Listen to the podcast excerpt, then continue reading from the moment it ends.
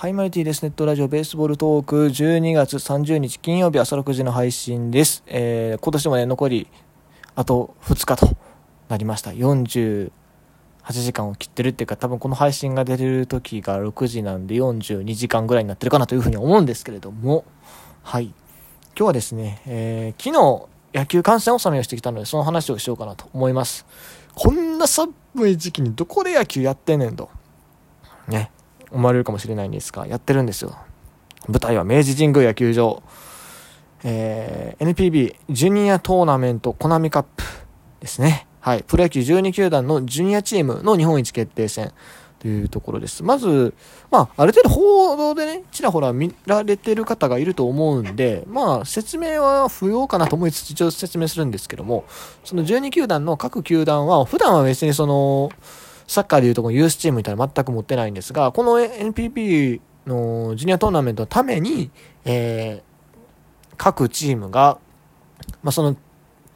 地元の子たちをセレクションして、えー、まあ、4ヶ月ぐらいかな。そのチーム、作ってやるっていうのがあるんですね。うん。だから普段は、あの、各選手はそれぞれ別のチームに所属してるんだと思うんですけども、それとは別に活動がある。っていう形でいいのか、ちょっとあんまりその、少年野球のシステム僕分かってないですが、少年野球何月で引退なの？まあでもまああの夏終わりぐらいから多分ね、あの、活動して、それで日本一を目指そうっていう、その集大成がこの大会なんですけども、えー、っと、27日から行われてまして、初日は、えー、横浜スタジアムを含めて2球場でですね、えー、試合しまして、で、昨日から、昨日ごめんなさい、28日から、えー、神宮で、まあ、やってまして、29日、昨日が、えー、準決勝と決勝が行われました。僕は準決勝第2試合をね、えー、観戦しました。入場は無料でして、まあ一応行ったらなんか、書かされたりはしたんですけどね。無料で入れて。だあ書かされたのはあの、個人情報。多分コロナ対策かな？わかんないですけど。書かされたのはあったんですけども、まあ基本無料で入れますと。ただまあ、えっと、なんていうの、オフィシャルプログラムみたいな、これ500円で売ってたんで、せっかくなんでちょっとね、買ってみました。はい。なんでこれもちょっとちらほら見ながらね、今日は喋っていくかなと思うんですが、えー、と、第2試合が、えっと、阪神対楽天。阪神が一塁側、楽天が三塁側の試合でして、僕最初ちょっと三塁側で入っちゃったんですけども、まずね、球場のサイズはね、いつもより一回りちっちゃいですね。やっぱ少年野球用にしてて、こうフェンス、フェンスというかまあ、こっから向こう側は、えっ、ー、と、ホームランになりますよっていうエリアがちょっとちゃんと区切られてて、あとは、あマウンドとかも手前になってるんで、マウンドとか、あれ傾斜なかったと思うよね。ちょっと投げづらくないんかなって思ったりしたんですけども。少年野球ってあんま傾斜のあるマウンドってないんかな僕少年野球経験者じゃないんで、あんまりよく分かってないんですけども。え、でも、学、小学校のグラウンドとかのマウンドって傾斜あったような気がするんだけど、まあ、今回はそのマウンドのところはなんか緑のシートみたいな引いて、ここで投げてねみたいな感じになってたっていう感じでしたね。はい。でして、えー、っと、まず、まあ、選手のプレーに触れる前に、まず思ったのは応援なんですよ。応援。観客席は一般観客席と、その保護者の席っていうのかな。あとまあその他の別のチーム席ともあったりするんですけども、分かれてて、そのまあ保護者席、チーム関係者席がまあベンチの上にあると。まあだから子供たちの様子をね、一番身近で見れるっていうね、えー、席になってて、そこに、えっと、上りを立てて、各選手のね、名前に上りがあるんですよ。多分これ球団のお金で作ってるんだと思うんですけども、それがあって、で、えー、っと、そう、保護者の方々はまたその隣のエリアで応援されるんですね。で、皆さん立って、ちゃんと何か叩いて、リズム取って、太鼓とかも叩いて、ね、すごい熱心にされてるんですけども、まあ、多分普通はイメージ的には、なんだろう、高校野球の保護者の応援ぐらいのイメージでいいのかなって思うんですよ。その、甲子園常連校まではいかなくても、ね、普通の、普通の高校野球の保護者の応援ぐらいのイメージって多分いいと思う。あんまり僕は行ったことないけども。こう、なんだ、多分キャップあれは球団が配布してるんかな？だから皆さん、その、まあ楽天だったら楽天のキャップをかぶって、あと、ウィンドブレーカーもされてる方はちらほらいたかな？多分その、エンジ色の、あれも球団のやつだと思うんですけども、あんまりちゃんとは見てないんですけど、ね。まあそんな感じの、まあでも、まあまあ、チームを応援する保護者って感じのね、格好されてたんですよ、楽天の方は。一塁側に目を向けてみるとですね、もう全然違う。一塁側も、後で一塁側も行ったんですけども、あの、は、えっ、とね、まずもう三塁側から見ても分かったんですキャップね、キャップじゃない、えっと、まずね、ハッピー？黄色の発表してるんですもう応援団って感じの、まあ、実際の阪神の応援団は、あの、ジャージ着てるんで、発表着ないんですけども、いかにも応援団って感じの、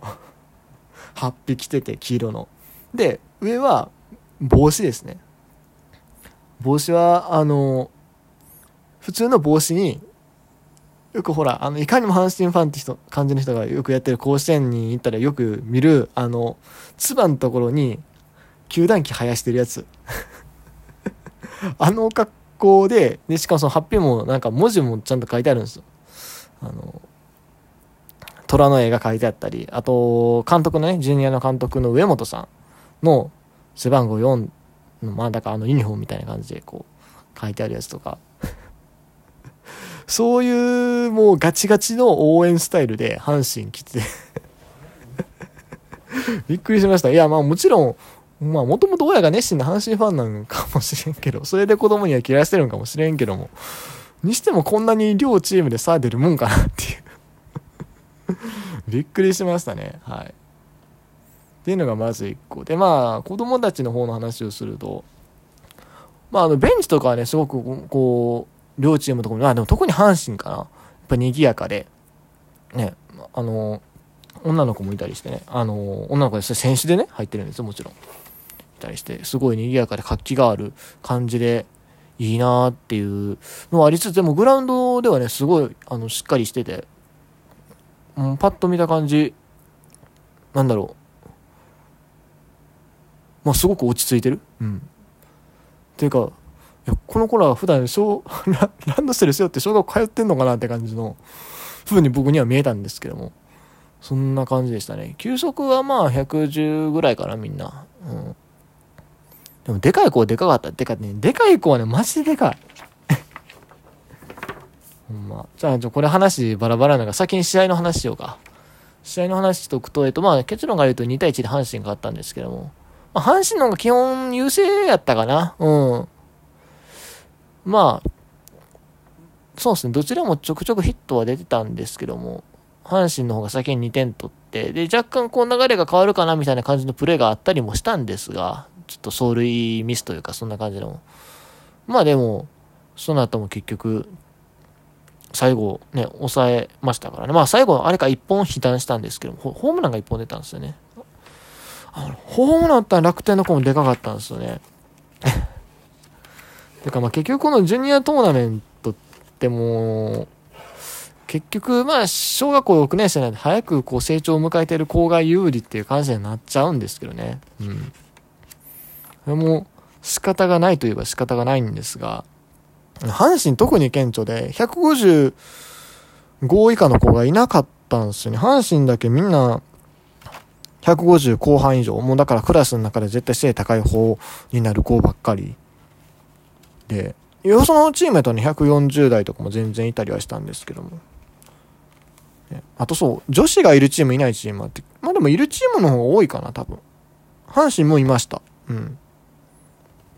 感じ？そう。このね、なんか選手名鑑とか見てても、